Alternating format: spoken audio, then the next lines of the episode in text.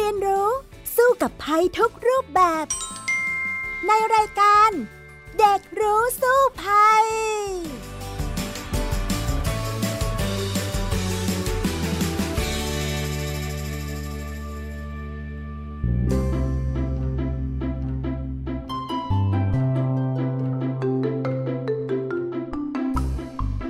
สวัสดีค่ะ คุณผู้ฟังคะต้อนรับเข้าสู่รายการเด็กรู้สู้ภัยในวันนี้ กับพี่ดารินกำเนิดรัฐและน้องเอริกชานุวัตรตั้งมนัดวง คงจะไม่สายเกินไปที่อยากจะบอกว่าสวัสดีปีใหม่กันอีกสักครั้งนะคะ ก็ขอให้ทุกคนเนี่ยมีความสุขมากๆเลยในช่วงปีใหม่นี้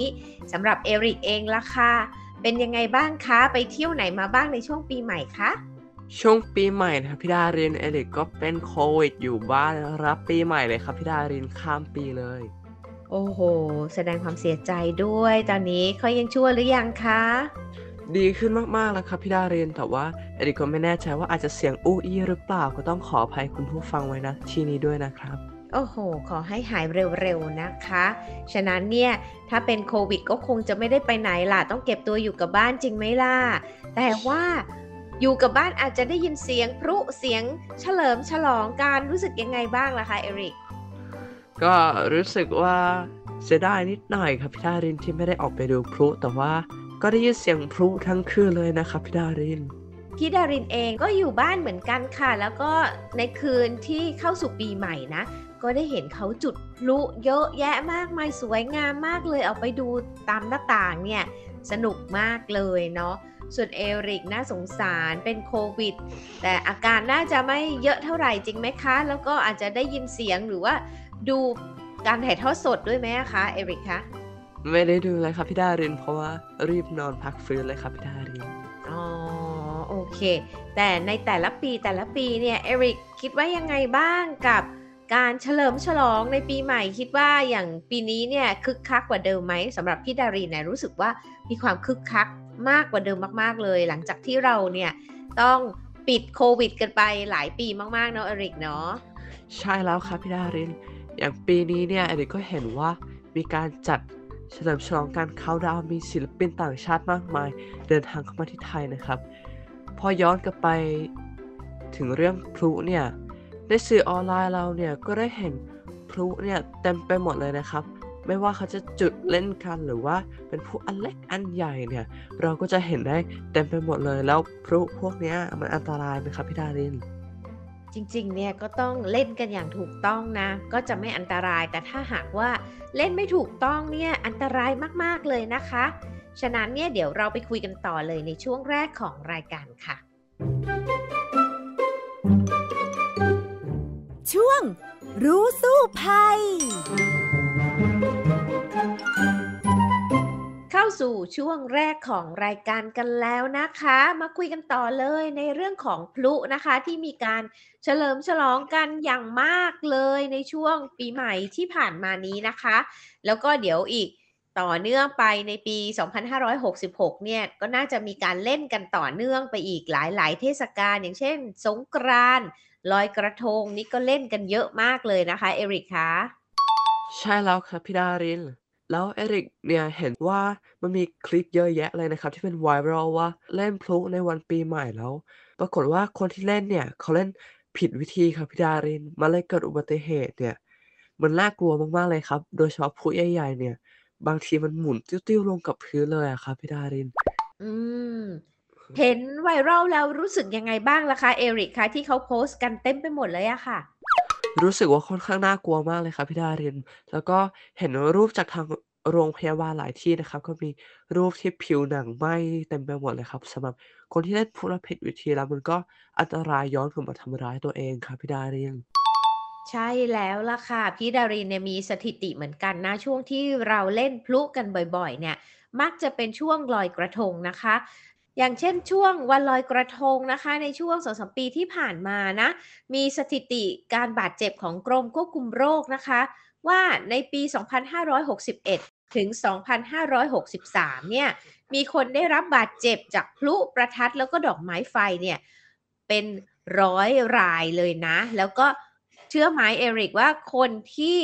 พบว่ากลุ่มอายุไหนที่ บาดเจ็บมากสุดเนี่ยก็คือกลุ่มอายุ 15-29 ปีก็คือกลุ่มวัยรุ่นวัยนั่นรุ่เอนงใช่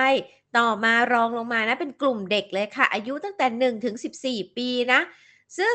อวัยวะที่ได้รับบาดเจ็บมากที่สุดเนี่ยก็คือที่ไหนรู้ไหมให้เดา อ่า แขนเปล่าครับพี่ดาริน?อาใกล้เคียงแล้วค่ะ ก็คือข้อมือแล้วก็มือนะคะ แล้วก็รองลงมาเนี่ยก็คือที่หัวค่ะ แล้วก็ส่วนใหญ่เนี่ย อาจจะมีแผลเปิดที่หัวด้วยนะ หรือว่าบางคนเนี่ยก็ได้รับบาดเจ็บที่ตาด้วย ฉะนั้นเหล่าเนี้ยอันตรายมาก ๆ เลยล่ะค่ะ Eric คะ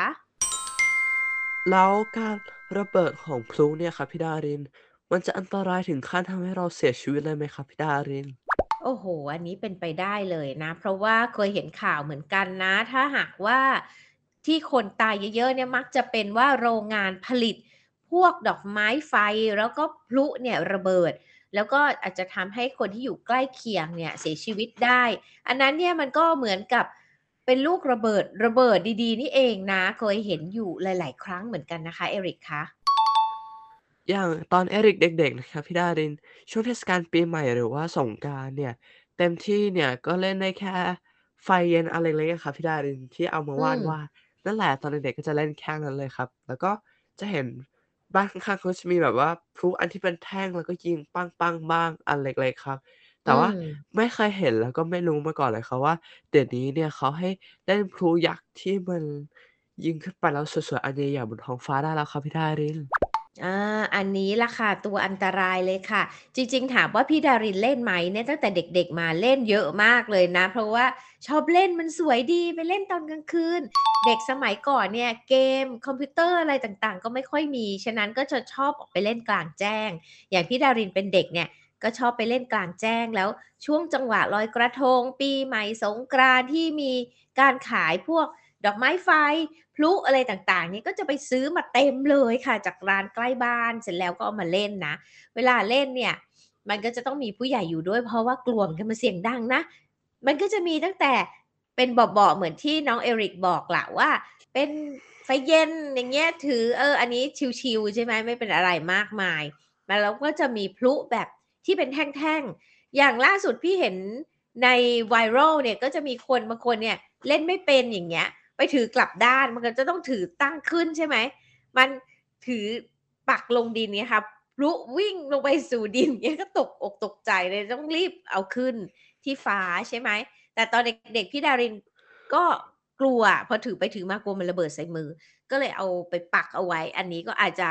เบากว่าคือจุดแล้วไปปักไว้แล้วก็ยืนดูดีกว่าอะไรอย่างงี้นะ เออ หรือว่าบางทีมันก็จะมีเป็น ของเล่นที่เป็นดอกไม้ไฟประมาณนี้มันจะเป็นเหมือนไก่อะแล้วพอเราจุดปุ๊บแล้วมันจะมีไฟเป็นวิ่งออกมาจากก้นมันเงี้ยเหมือนไก่ไข่ออกมาอะไรอย่างเงี้ยค่ะพี่ดารินก็จะชอบเล่นแบบนั้นด้วย อีกอย่างหนึ่งที่คนเขาชอบเล่นกันแต่พี่ดารินไม่ค่อยชอบเล่นนั่นก็คือประทัดอันนี้แหละตัวอันตรายอีกอย่างหนึ่งเลยนะ เพราะว่ามันเดี๋ยวนี้มีประทัดยักษ์ด้วยเสียงจะดังมากอันตรายมาก เป็นระเบิดย่อมๆได้เลยนะ Eric นะ เคยเล่นพวกนี้อย่างงี้บ้างไหมคะ? Eric เนี่ยไม่เคยเล่นพวกนี้นะครับพี่ดารินแต่ว่าพอพูดถึงประทัดเนี่ยเด็กก็จะนึกถึงงานงิ้วหรือว่างานตรุษจีนบ้างนะครับ อย่างตอนนี้เนี่ยก็เริ่มใกล้เทศกาลตรุษจีนเข้าไปด้วยแล้ว Eric ก็เลยนึกถึงการจุดประทัดที่ส่วนใหญ่มักก็จะจุดกันหน้าบ้านในช่วงเทศกาลตรุษจีนครับพี่ดาริน อา ถ้าผู้ใหญ่เป็นคนจุดเนี่ยเขาก็จะมีการระมัดระวังมากกว่า แต่เด็ก ๆ บางทีก็เอาไปจุดนะ แล้วที่เป็นข่าวกันบ่อย ๆ ก็คือจุดแล้วใส่ในมือแล้วมันระเบิดในมือนี่แหละค่ะ บางคนเนี่ยถึงกับนิ้วขาดมือขาดอะไรอย่างงี้ก็มีนะ ฉะนั้นการเล่นประทัดสำหรับกลุ่มเด็กๆเนี่ยต้องระมัดระวังโดยเฉพาะประทัดยักษ์ตัวนี้เนี่ยอันตรายมากๆเลย Eric ใช่แล้วครับพี่ดารินแล้วตัวของพลุเนี่ยหรือว่า ประทัดหรืออะไรก็ตามที่มันระระเบิดออกมาเป็นไฟเนี่ย มันทำมาจากอะไรเหรอครับพี่ดาริน ใช่ดินปือนหรืาอเปล่าครับ?อันนี้ถูกต้องส่วนหนึ่งเลยนะคะ ก็จะต้องอธิบายก่อนนะว่าพวกพลุดอกไม้ไฟต่างๆ เนี่ยนะ มันเป็นสิ่งประดิษฐ์ในลักษณะของวัตถุระเบิดอย่างหนึ่งค่ะ ซึ่งออกแบบมาให้สามารถควบคุมการระเบิดให้ออกมาเป็นสีๆได้เนาะก็ดังนั้นเนี่ยจะเห็นได้อย่างที่เรา เห็นตอนจุดปีใหม่อย่างเงี้ย ดอกไม้ไฟมันก็จะมีหลาย ๆ รูปแบบเนาะมีทั้งแสงเสียง มีควัน แล้วก็มีวัสดุลอยตัวด้วย เช่นบางอย่างเนี่ยพอจุดปุ๊บออกไปแล้วมันก็จะมีกระดาษสีๆสวยๆปุ้งออกมาอย่างเงี้ยค่ะเขาก็เอาไว้เฉลิมฉลองกันตามวัฒนธรรมของประเทศต่างๆ นั่นเอง แต่รู้ไหมว่าครั้งแรกที่ประดิษฐ์ขึ้นนะสำหรับดอกไม้ไฟนี่นะ มันก็เกิดขึ้นในประเทศจีนค่ะ ในช่วงศตวรรษที่ 7 นะคือนานมากเลย เกิดขึ้นครั้งแรกที่จีน แล้วเขาบอกว่ามันเป็นผลสืบเนื่องมาจากการที่เขาเนี่ยคิดค้นประดิษฐ์ดินปืนขึ้นมาก่อน ซึ่งดินปืนเนี่ยถือว่าเป็น4สิ่งประดิษฐ์ที่ยิ่งใหญ่ของชาติจีนเลยนะ แล้วครั้งแรกที่เขาประดิษฐ์พวกดอกไม้ไฟเนี่ยขึ้นมา ก็เพื่อมาใช้จุดเพื่อ ขับไล่พูดผีปีศาจที่มารังควานหรือเอาไว้ใช้จุดในวันตรุษจีนอย่างเช่นที่น้องเอริกเล่าให้ฟังนั่นแหละ แล้วก็จีนเนี่ยยังคงเป็นผู้ประดิษฐ์ดอกไม้ไฟ รายใหญ่ที่สุดในโลกอีกด้วยนะคะน้องเอริกคะโอ้น่าประทับใจมากๆเลยครับพี่ดาริน เพราะว่าตอนนี้นะครับ ในวงการอุตสาหกรรมไม่ว่าจะเป็นการสร้างสินค้าต่าง ๆ มากมายเนี่ย ประเทศจีนตอนนี้ก็แทบจะครองตลาดไว้หมดแล้ว แล้วอย่างนี้เนี่ยวัสดุที่มันนำมาสร้างพลุเนี่ย เป็นอันตรายกับตัวคนสร้างไหมครับพี่ดาริน?อันนี้ก็ต้องบอกว่าอันตรายต้องใช้อย่างระมัดระวัง แล้วก็ต้องมีมาตรฐานในการผลิตที่ปลอดภัยด้วยนะ เพราะว่าในตัวพลุหรือว่าดอกไม้ไฟ พวกนี้เนี่ย มันจะมีความซับซ้อนกว่าประทัดนิดหน่อย เพราะว่าพวกนี้เนี่ยมันจะอัดไปด้วยดินปืน ประทัดเนี่ยดินปืนล้วนๆเลยนะคะแล้วก็มีอย่างอื่นเป็นส่วนประกอบใช่ไหมคะพลุดอกไม้ไฟเนี่ยมีดินปืนแล้วก็ยังมีดินประสิวอีกนะ แล้วก็ผสมกับกำมะถันแล้วก็มีส่วนประกอบอื่น ๆ อีกที่จะทำให้มันมีประกายเป็นสีต่างๆด้วย ซึ่งมันจะอัดกันอยู่ในก้อนของพลุนั่นเอง ซึ่งส่วนผสมหลักๆ ของพลุก็คือดินปืนใช่ไหม แล้วก็จะมีเม็ดดาวเล็กๆ เป็นก้อนกลมๆ อย่างเงี้ยค่ะ ใส่ไว้ข้างใน เพื่อที่จะให้เกิดการลุกไหม้แล้วออกเป็นสีขาว สีแดง สีเหลือง สีเขียวน้ำเงินอะไรก็แล้วแต่อย่างเงี้ยค่ะ ก็เป็นการผลิตเพื่อให้เกิดความสวยงามนั่นเอง แต่ถามว่าสิ่งเหล่านี้ที่เป็นสารเคมีต่างๆ ที่ใส่เข้าไปอะมันแล้วมันมีอันตรายกับร่างกายหรือเปล่า ก็คงต้องบอกว่ามีพอสมควรเลยนะ ไม่ว่าจะเป็นพลุดอกไม้ไฟหรือว่าประทัดนั้นเนี่ย มันส่งผลร้ายในแง่ของสุขภาพได้ทั้งหมดเลยล่ะค่ะเอริกคะโอ้โฮแล้วอย่างนี้เนี่ยมันส่งผลกระทบกับเราแล้ว แล้วมันจะส่งผลกระทบกับธรรมชาติไหมครับพี่ดาริน?เอริกว่าไม่น่าเหลือเลย มันเกิดจากการระเบิดการเผาไหม้นะเอริกว่ามันต้อง ที่แน่ๆเลยมันต้องสร้างก๊าซคาร์บอนไดออกไซด์มาแน่ๆเลยครับพี่ดารินใช่แล้วราคามันก็จะไม่ดีต่อชีวิตทรัพย์สินแล้วก็สิ่งแวดล้อมเหมือนกันถ้าหากว่า เล่นไม่ถูกวิธีเนาะอย่างเช่นถ้าหากว่ามีผลกระทบกับร่างกายยังไงเนี่ยก็ต้องบอกก่อนว่าอันอันแรกเลยนะอันตรายของมันเนี่ยทำให้ผิวหนังไม้ได้เหมือนที่เอริกบอกใช่ไหม แล้วสารระเหยของมันที่เป็นสารเคมีที่พี่ดารินบอกโอ้โฮมีหลาย ๆ อย่างนี่นะ มันจะไประคายเคืองทั้งผิวหนังหูตาจมูก ระบบทางเดินหายใจ ซึ่งถ้าสูดมาก ๆ เนี่ยเป็นอันตรายถึงอัมพาตแล้วก็เสียชีวิตได้ เคยได้กลิ่นบ้างไหมอะคะ?เวลาจุดพวกเนี้ยมันจะรู้สึกแสบๆจมูกอย่างเงี้ยค่ะเอริกคะใช่แล้วครับพี่ดาริน อย่างเมื่อก่อนนะครับ ขนาดตอนไม่มีโควิดหรือว่าฝุ่น PM 2.5 เวลาจุดประทัดเนี่ยเอริกก็ต้องรีบวิ่งไปหยิบหน้ากากมาใส่ตลอดเลย เพราะว่ากลิ่นมันเหม็นมาก แล้วก็เข้าไปหลบอยู่ในห้องก็ยังได้กลิ่นอยู่ดีครับพี่ดาริน ใช่ค่ะมันระเหยออกมาเยอะมาก แล้วที่สำคัญนะนอกจากกลิ่นไอระเหยสารเคมีต่างๆ แล้วนั้นเนี่ย มันยังมีเสียงดังด้วยนะ น้องเอริกซึ่งดังมากจนทำให้หูตึงได้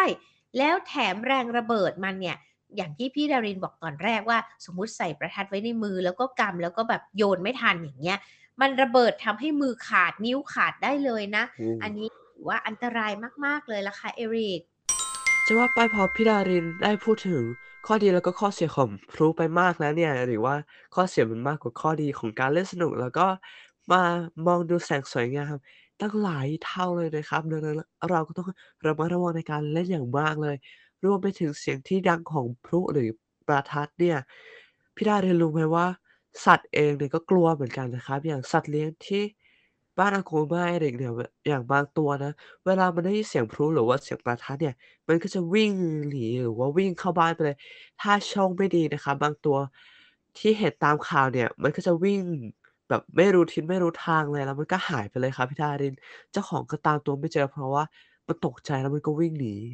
เร็วมากๆเลยครับพี่ดาริน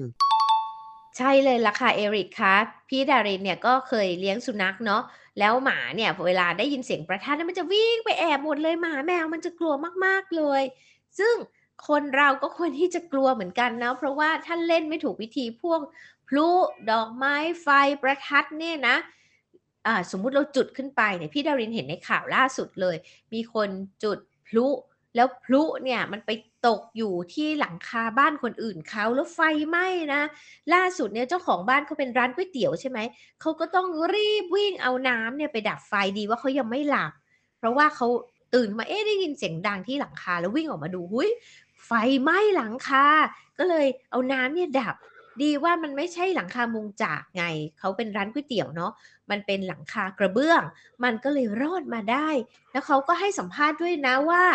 ถ้าหากว่าเล่นเนี่ยก็คิดว่าเล่นได้ แต่ว่าให้เล่นให้ระวังหน่อย อย่าให้ไปมีอันตรายกับบ้านคนอื่นเขา เพราะว่าอาจจะทำให้เกิดไฟไหม้ได้ อันนี้ต้องระวังมากๆเลยจริงไหมล่ะคะเอริกคะ?ใช่แล้วครับพี่ดารินอย่างข่าวแบบนี้นะครับ ก็ คล้ายกับข่าวโคมลอยที่เราเคยได้ยินมาก่อนหน้านี้เลยครับพี่ดาริน ใช่ค่ะ โคมลอยก็เหมือนกันไปตกใส่หลังคาบ้านใครเข้าเนี่ย อันเนี้ยอันตรายมาก ๆ เลยนะ เพราะว่าไฟไหม้ได้นะคะ ดังนั้นเนี่ยการเล่นบางทีเราไม่ได้ตั้งใจหรอก ที่จะทำให้คนอื่นเขาเดือดร้อน แต่ว่ามันก็จะต้องรู้วิธีป้องกันอันตรายต่างๆ จากสิ่งที่เราเล่นด้วย อย่างเช่นถ้าหากว่า จะเล่นประทัดอย่างเงี้ยก็ต้องอ่านให้ดีก่อนนะว่ามันเขียนยังไงหมดอายุหรือเปล่า แล้วก็ต้องเก็บให้ไกลประกายไฟแล้วเด็กๆเนี่ยอย่าไปจุดเองนะคะ แล้วก็อย่าไปดัดแปลง แล้วเวลาจุดทีเนี่ยก็ต้องจุดปุ๊บแล้วต้องวิ่งออกให้ห่างเลยประมาณ 1 เมตรด้วยกันนะ แล้วก็อย่าไปโยนใส่คนอื่นอีกอย่างเงี้ยอันตราย ถ้าหากว่าจะจุดพลุดอกไม้ไฟเนี่ยก็ต้องให้ห่างจากบ้านคนอื่นเขาด้วยเพราะว่าถ้ามันตกใส่หลังคาบ้านเขาเนี่ยมันอาจจะไฟไหม้ได้เหมือนในข่าวที่พี่ดารินบอกนะคะเอริกใช่แล้วครับพี่ดาริน รวมไปถึงเวลาเราเล่นเนี่ยเราก็ต้องมีสติด้วยนะครับ ไม่ใช่ว่าถือพลุกลับด้าน ตั้งพลุผิดด้าน หรือว่าบางทีเนี่ยเราเล่นพลุใหญ่เงี้ย เราตั้งมันไม่ดีตั้งมันไม่แข็งแรงเนี่ย มันไม่ไปมันไม่บินขึ้นนะครับเหมือนที่เราเห็นในคลิปเนี่ย มันก็จะหมุนติ้วอยู่กับพื้นเนี่ย สุดท้ายไปโดนรถรถก็ไหม้อีก แถมรถก็ระเบิดต่อโอ้โฮเป็นวงกว้างขึ้นเรื่อยๆมากๆเลยครับพี่ดารินใช่ค่ะ คลิปแบบนี้พี่ดารินก็เห็นเหมือนกันนะ เป็นเขาจุดพลุใช่ไหมแล้วมันไม่บินขึ้นมันหมุนอยู่แถวนั้นเนี่ยคนที่นั่งอยู่เต็มเลยต้องวิ่งกันวงแตกเลยอันเนี้ยอันตรายอันตรายนะคะ อาจจะบาดเจ็บกันได้ ซึ่งรู้ไหมว่าจริง ๆ แล้วการเล่นดอกไม้ไฟเนี่ย เขาเรียกว่า ดอกไม้ไฟป่วนเมืองก่อเหตุรำคาญ อย่างเช่นก่อเหตุให้คนอื่นได้รับบาดเจ็บ หรือว่าเสียชีวิต หรือว่าไฟไหม้บ้านคนอื่น อย่างเงี้ยมันมีโทษตามกฎหมายด้วยนะ มันจะมีโทษตามกฎหมายการสาธารณสุขนะคะปี 2535 ซึ่งมีระวางโทษตามมาตรา 74 นะ นั่นก็คือจำคุกไม่เกิน 1 เดือน หรือปรับไม่เกิน 2,000 บาท หรือว่าทั้งจำทั้งปรับด้วย ฉะนั้นเนี่ยเด็กๆ จะไปเล่นพลุดอกไม้ไฟต้องระวังให้ดี อย่าไปก่อความเดือดร้อนให้คนอื่น ไม่งั้นเนี่ยจะมีโทษตามกฎหมายได้ด้วยนะ ใช่แล้วล่ะครับพี่ดารินรวมไปถึงยังได้ยินมาว่าการซื้อขายของพลุเนี่ยก็ต้องขึ้นอยู่กับร้านที่เขาอขออนุญาตเราเท่านั้นด้วยนะครับ เพราะว่ามีข้อมูลว่าบางคนเนี่ยเอาพวก ดินปืนหรือว่าดินประสิวที่อยู่ในพลุเนี่ย เอาไปทำเป็นระเบิดก็มีครับพี่ดาริน ใช่แล้วล่ะค่ะส่วนนี้เนี่ยก็จะต้องระมัดระวังด้วยนะ ขายก็จะต้องขออนุญาตคนเล่นก็ต้องเล่นอย่างระมัดระวังไม่งั้นมันจะเป็นอันตรายได้ ดังนั้นเดี๋ยวเราไปสู่ช่วงสุดท้ายของรายการกันดีกว่านะคะ ไปดูว่าเราจะทำยังไงให้เล่นได้อย่างปลอดภัยแล้วก็มีความสุขด้วยค่ะ ช่วง รู้แล้วรอด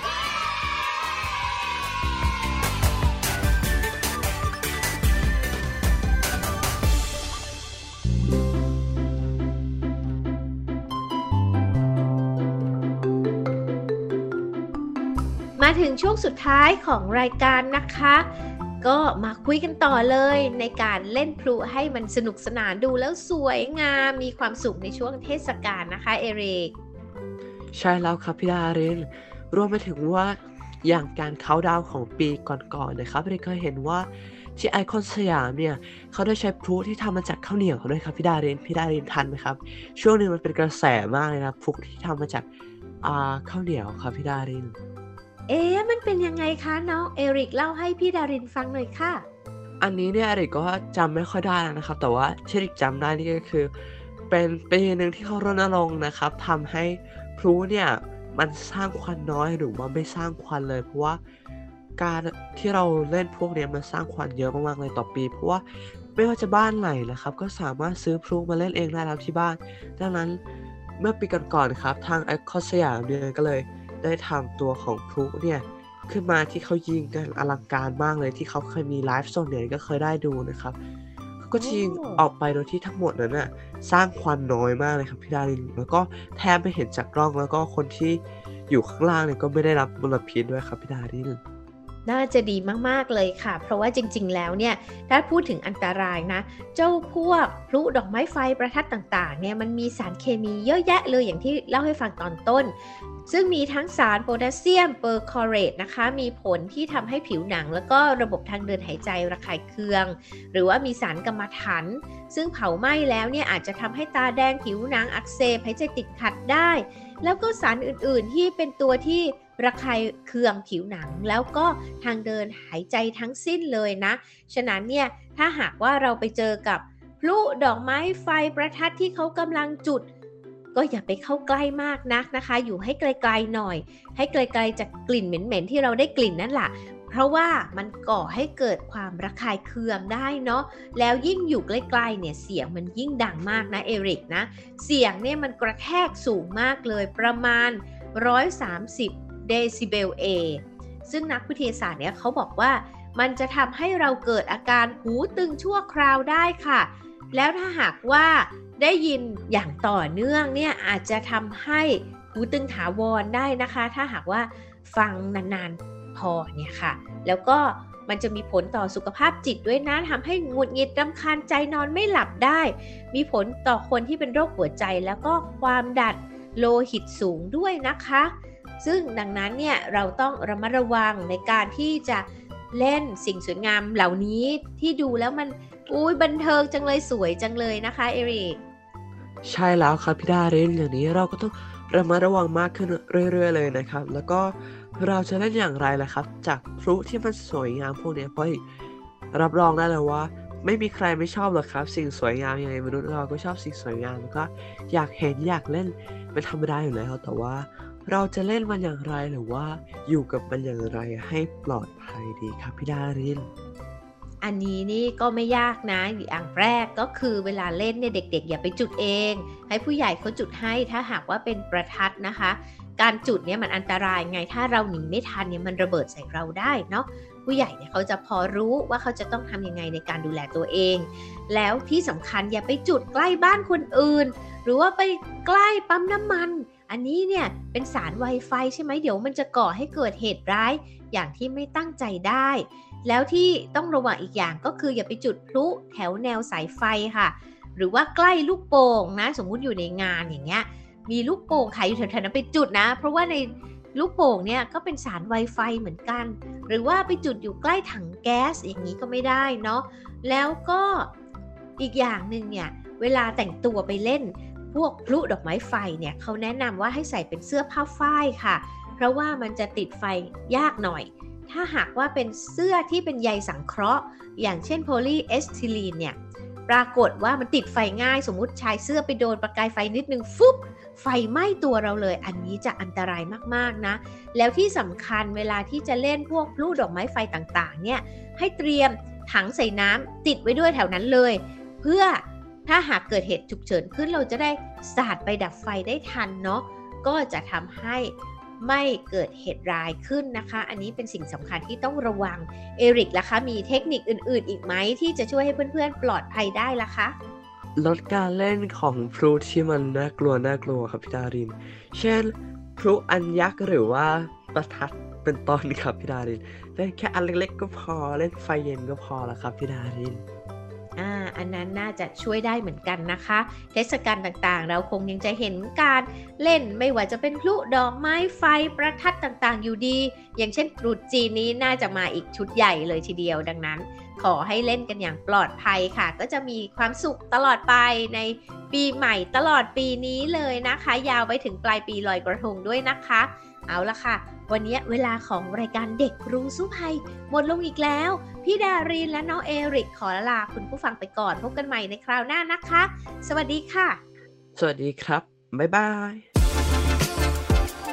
ติดตามรายการได้ทางเว็บไซต์และแอปพลิเคชันของไทย PBS Podcast Spotify SoundCloud Google Podcast Apple Podcast และ YouTube Channel ของไทย PBS Podcast Thai PBS Podcast We the World We the Voice